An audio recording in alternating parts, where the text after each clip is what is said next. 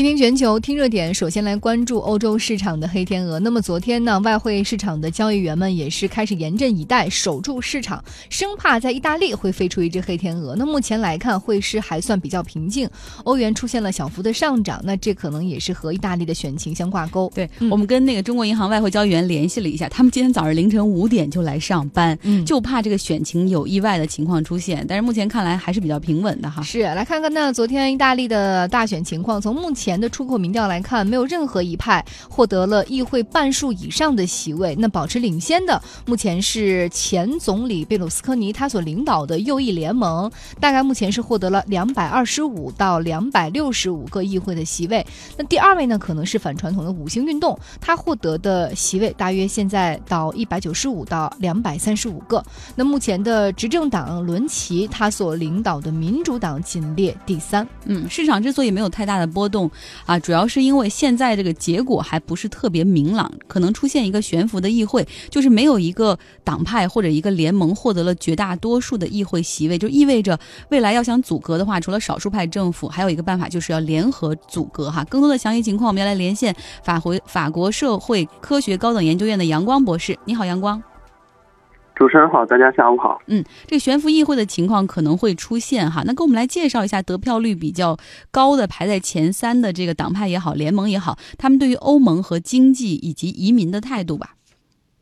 呃，其实这一次这一次大选还是有一些，呃，它的结果还是有一些超出人们的预料的，因为这个中左翼的，呃，意大利民主党，它的得票要比我们之前预计的要少了很多。而呃，而右翼联盟中，本来贝鲁斯克尼本人的意大利力量党这一次也低于北方联盟，成了右翼。本来他应该是右翼联盟中的主力，现在反而成了右翼联盟中的配角。而五星运动原来预计大约有百分之二十七左右的得票率，现在也超过了百分之三十，比之前预计的要多一些。呃，目前来说，这三个大党他们在很多政策上是具有一定相似性的，比如说。都不满都不满意现在欧盟对意大利的过度监管和紧缩政策，要求改革，只是要求改革的程度不同。第二个就是都是要求对移民做出一定程度的管制，或者说是要对现在的移民政策做一定的调整。第三个就是在这个呃，在这个税收方面也都强调一些一些改革。但是不同的是，五星运动和和中左联盟，也就是意大利民主党，他们所要这个他们所。所着力的就是，主要是给中给中低收入者减税，同时加强对税收的稽查和监管。而中右联盟，他们明显是代表着有产者的利益，相对而言，他们更倾向于取消捐赠税、继承税、房产税、汽车税等等这些资产税，就是比较有利于比较有利于有产者的利益。另外一个就是需要注意的，就是五星运动在去年底以来发生一定变化，它的。创始人格里洛有有所淡出，而新任主席，也就是三十一岁的路易吉·迪马奥，他在寻求五星运动的体制化。比如说，他将承诺，他承诺不再发动有关退欧元退出欧元区的公投，同时他在积极和银行界、教廷和以及企业界对话。第三，他就是抛弃了以往五星运动绝对不和其他党派联合执政的这样的一个宣言，宣称不排除联合执政的。可能五星运动应当说是一个变数最大的一个，应该说是这次意大利大选中前后政策变化最大的一个党派。嗯，然后我们从这次结果也可以看到，其实如果说不算这个贝卢斯科尼和意大利联盟的这个联盟的话，其实得票最高的实际上是五星运动哈。从目前的出口民调的显示来看，来给我们介绍一下这个媒体，包括这个欧洲的其他国家怎么看待目前的一个选举的结果？哪一种阻隔情况可能是，比如说法国或者是马克龙总统最不愿意看到的？呃，最不愿意看到的结果，目前可能就是。呃，就是出现出现了一个右翼联盟里边中反欧盟的力量和五星联盟，嗯联联五五星运动两者结合，形成一个新的联盟。我们刚才已经提到了，这次右翼联盟内部，贝卢斯科尼的意大利力量党，应该说这个党在右翼联盟党右翼联盟内部是比较亲欧洲的，也是支持欧盟的。但是他这一次得票并不并没有这个北方联盟高，而北方联盟则是右翼联盟中相对来说反欧反欧洲的。如果说这一次三者都无法独立上独立执政，但是五星联盟能够和和右翼联盟内部的北方联盟等等等等反欧洲的力量达成一个反欧的这样的一个联盟，那么可能将是欧可能将是欧盟最大的呃这样的一个噩梦，因为他们的票数已经够了，仅仅五星联盟本本身就有百分之三十五以上的票，而而呃右翼联盟内部的北方联盟也有百分之十五左右的票，他们双方的总席位已经超过了百分之五十。因为这一次意大利选举发生了一些改革，就是个就是呃只有百分之三十七的席位是通过最高得票者当选，还有百分之三分之二的席位是通过比例代表制当选。所以，所以这个这一次意大利选选举选举中，只要一个党派超过百分之四十的支持率，就有就有可能独立组阁。所以说，如果说如果说呃五星运动和北方联盟联合组合的话。那么它将会形成一个在意大利执政的反欧盟大联盟。不过，呃，当然了，法国的，当然了，欧洲也有媒体也在分析说，虽然说他们这两者在反欧洲、反移民方面有很多共同点，但是呢，党派联盟也不仅仅是要不仅仅是对外，同时在对内政策上也要找到共同点。事实上，这个北方联盟和五星联盟，他们在很多国内政策方面相差还是很大的，比如说这个。呃，北方联盟是属于中右中右翼联盟，呃，右翼联盟啊，它主张减税，同时它因为是代表着意大利北北方比较富裕的邦的利益，非常注重保护，就是像伦巴第啊、威尼斯啊，还有都都灵这个区域的利益。而五星联盟它还是一个国家性的政党，同时它主张对低收入者减税，对高收入者严格查税，还特别主张强化工会的作用。这些其实跟这个北方联盟之间差别是非常大的，所以大家分析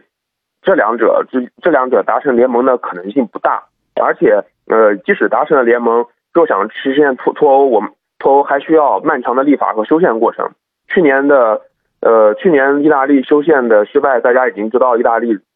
意大利的修宪过程有多么的复杂。另外还有一个就是五星联盟现在自己也在五星运动本身现在也在放弃。呃，走，放弃就是发动脱脱离欧元区的这样的一个公投运动，开始慢慢的融入体制，所以大家认为这一次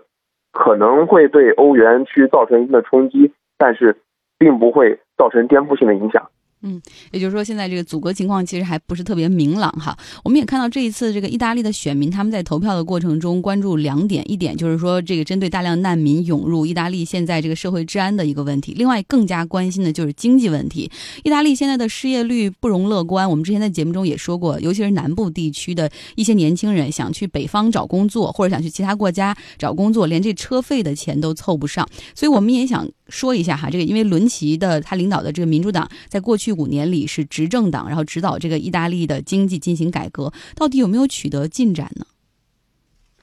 应当说，伦齐的改革在意大利应该说有一些效果，但是效果并不明显，因为一个，因为我们知道现在欧普遍来说，这个呃普遍来说欧盟的经济形势是非常好的，但是意大利原本作为欧洲第三大经济体，也是一个相当发达的经济体，但是它的这个经济增长率也只达到百分之一点五左右，在欧元区还是在整个欧盟内部都是属于相当落后的，应该说是，而且失业率也没有下降特别多，一直保持在百分之十以上。国债也是，呃，国国债和 GDP 的比率也在百分之一百三左右。应该说是它有改革，但是改革有限。一般来说，一般来说，现在呃，有欧洲的媒体分析指出，意大利其实就是欧盟问题的代表。比如说，它的对内金融系统脆弱，负债高企，经济复苏缓慢。技技术更新也不利，然后对外呢，意大利本本身也有些特殊情况，它的这个它是亚平宁半岛作为欧盟欧欧盟深入地中海的这样的一个桥头堡，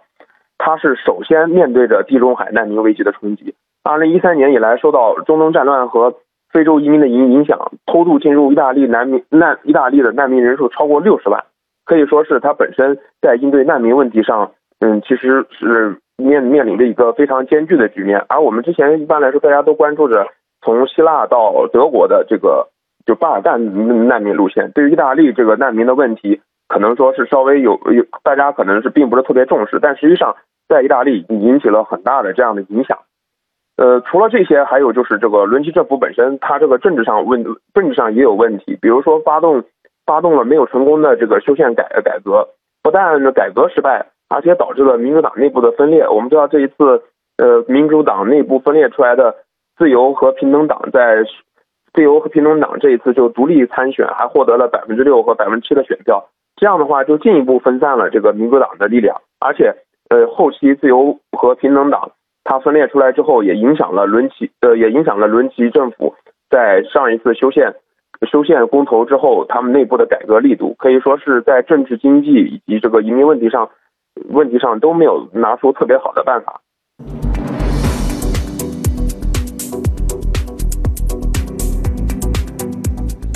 北京时间十六点十六分，欢迎各位继续收听正在为您直播的《倾听全球》。接下来我们要关注美国苹果公司的新总部。那它的新总部呢，在加利福尼亚州的丘布蒂诺市。现在新总部已经投入使用了，员工呢，并没有像想象当中的对那里的所有的高科技的应用还有前卫的设计好评如潮，反倒是有的员工因为在那儿受了伤，还拨打了九幺幺寻求帮助。呃，因为这个新大楼啊，它的外形酷似。似一个飞碟从天而降，是一个巨大的环形的设计，而它的这个材料呢，多数是那种玻璃幕墙，甚至看到这个啊，当时这个乔布斯为了去找到合适的这种玻璃，说又薄又脆，而且非常的 对，非常的就是那个透亮，还找到专门的一家玻璃公司，那家玻璃公司为了达成乔布斯的这个要求，最终还去专门设计并研制出了一款新的机器，专门为苹果生产这种。玻璃，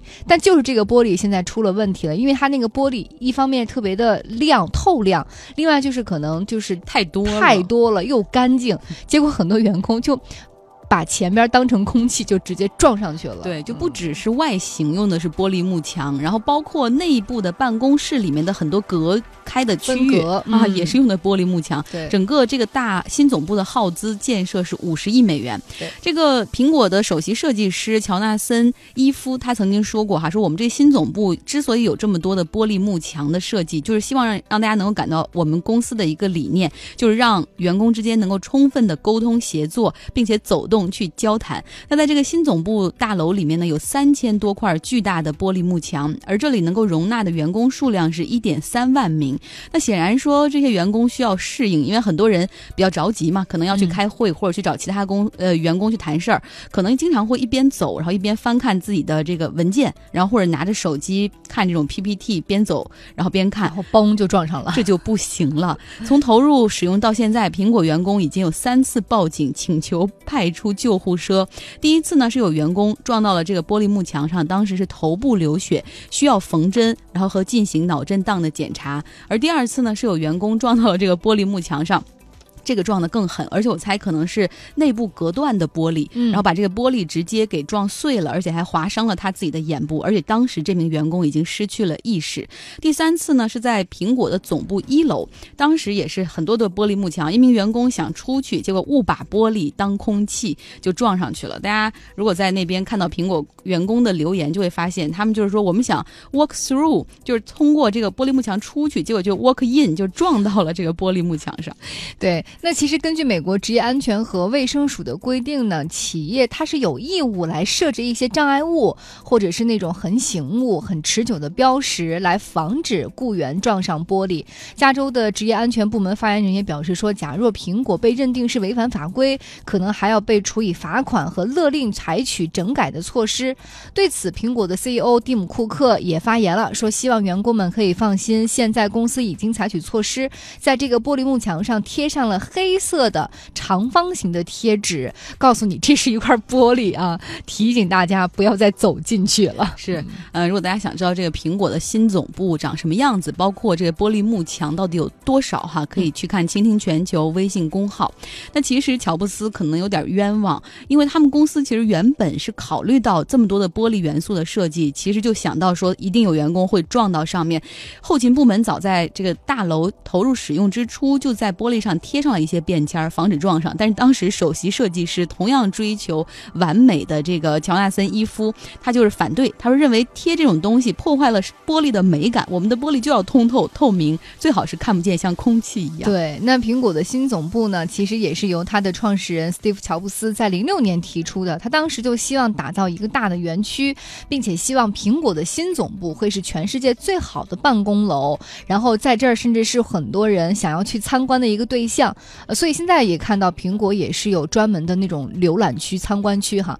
可是现在随着苹果员工数量的增多呢，在过去总部附近陆陆续续就已经租出去了一百多栋建筑，因此新总部必须要足够的大、足够的新颖、足够的高科技，可以配得上苹果的品牌的这种状态哈。那乔布斯也是去世的前两年，他的主要的精力已经是放在了这个新总部的建设上了。嗯，他呢请的设计公司叫诺曼福斯特，也是美国顶尖的设计公司。而且乔布斯并没有说完全把这个设计交给他们，嗯，而是跟他们不停的开会，然后把他自己对于这个新总部设计的理念一次一次的讲给这个设计公司来听。也就是说，这设计公司的理念必须符合乔布斯对于未来的一个设想。那我们看到他这个新总部哈，有有人叫这个 Apple Park，也有人叫做 Apple Campus Two。然后它总部的这个面积呢，大概是二十六万平方米。那它的设计和建设，因为面积很大嘛，你买了地可以，然后买完地要设计要施工的时候，还要当得到当地政府的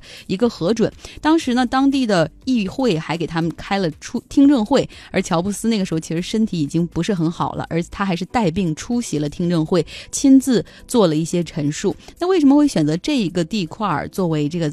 苹果的新总部呢，主要是因为这个地方曾经是惠普公司办公大楼的旧址，而朴乔布斯当时的第一次就是暑假还在大学时。工作呃上学的时候，他第一次的实习的地方就是在这儿，所以乔布斯还挺有那种初心的啊。对，而且就是明显感觉这个苹果的新总部深深的烙上了乔布斯的这个印记哈，所以他们也说这是乔布斯生前最后的一款完美的产品。那二零一七年的四月份，苹果的部分员工就已经开始陆续进入到新总部了，但是当时没有完全的交工。苹果呢也把他们公司的官网地址改成了现在的新总部的地址，在整个园区当中有乔。布斯剧院、游客中心、员工的餐厅和员工的健身中心。这个员工餐厅啊，多说一句。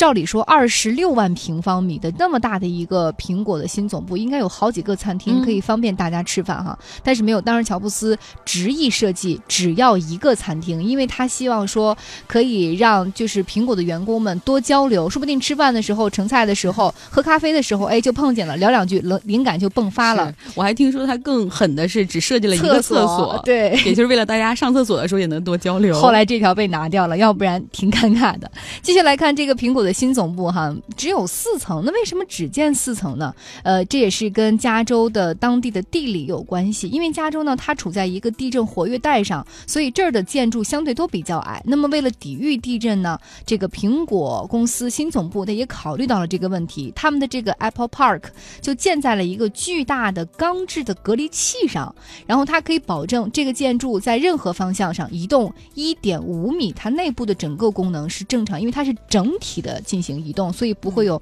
内部大的断裂。对，但是大家想一想，这个园区的总面积还是二十六万平方米啊，然后包括它是一个巨大的环形，那就像只有一个食堂，中午最远端的那个员工们，他们想要去到这个食堂吃饭，到底要跑多久才能够到呢？当然了，这个苹果公司肯定也还是很人性的，忘了为了方便这个员工在内部的通行，他们在园。园区内呢，提供了一千多部自行车给大家，同时呢，也有定点的 shuttle bus，就是所谓的班车啊，来这个往返于其中。同时呢，这个园区因为考虑到员工众多，也设置了非常充裕的停车位。这个新总部光停车位就有一点二万个。嗯，这个苹果的首席设计师乔纳森伊夫呢，把这个新总部定义为是苹果员工的家。对此，库克还做了一个特殊的解释，他说这意味着除了游客区。区和参观区，哪怕你是苹果公司的股东，你也没有办法进入到内部。那毕竟苹果它到研发到设计有很多的保密内容。之前我们节目当中也说过，他们耗费巨资，然后跟很多顶级的公司合作，就为了防止这些相关的技术或者甚至草稿纸、图稿纸去外泄哈。但是呢，想要了解苹果新总部内部，OK，你可以去看到苹果的社交媒体，那有他们的照片。对，有一层层审核过后比较安全的图片。嗯，嗯，不过苹果的到来呢，让当地居民感觉到很烦啊，因为现在这个客流量增多，游客也多，车流量也变大。更要命的是，周围附近的生活成本正在变高。据统计啊，距离苹果总部二十分钟之内的车程范围内，目前的房屋平均售价是一百一十六万美元，应该居全美的首位，可能仅次于纽约的曼哈顿岛了。那么，苹果的软件工程师目前平均的年薪是十八点八万美元，他们每个月要花费五千二百一十一美元用于还房贷和支付房产税，占他们收入比例的百分之三十三。纵横时空，链接世界，世界 catch up with the world，倾听全球。倾听全球，我们要来听现场，大家将要听到的是美国印第安纳州州长埃里克的发言。I've already heard uh, today uh, comments about thanks for uh, joining the 21st century. Uh, for Indiana, this was always about the consumer. 这个埃里克说了，我听到了很多言论，大部分都是说庆祝我们印第安纳州终于进入了二十一世纪。嗯，为什么这么说呢？因为他们那儿终于迎来了周日酒精销售的合法化，也就是说，呃，在这个周日这一天，超市、杂货店、酒类专卖店还有便利店都可以卖酒了，再也不用像以前一样提前就要去囤好货去买酒哈。一位叫做菲利普的居民就说：“我小的时候就记得我爸妈经常在周四的时候就相互提醒对方说，哎，今天你去买酒哈，因为周日有家庭聚会，需要有很多的酒，但那天不卖。”这个连锁超市的这个 Koger 就表示说，也请政府放心哈，我们在周日卖酒的时候会跟其他的六天一样，坚决的去查 ID，不会把酒精卖给未成年人。嗯，过去周日不卖酒，就相当于当你哪怕准备好了一些，比如红酒啊、啤酒啊，然后以应对周日的 party，但是到当天发现喝完了，你想去买就没地方卖。印第安纳州的周日禁酒令呢，可以追溯到一八一六年。那当时呢，随着社会禁酒风气的高涨，这个印第安纳州的禁酒令还蔓延至了投票日和节假日，全部不卖酒。那在全国性的，就是美国有一个时期是禁酒令时期嘛，在这个全国性的禁酒令发布两年之前，印第安纳州就成为了 Go Dry，就是 Dry State，就是禁酒州。禁酒的主要原因呢是反对奢华放纵，哈，要主张勤俭节约，这也符合美国最初的那一批移民清教徒的传统。同时呢，他们也认为说饮酒伤身呐、酗酒之后会闹事啊，酒后危险工作，包括酒后家庭暴力事件增多等等，所以就规定了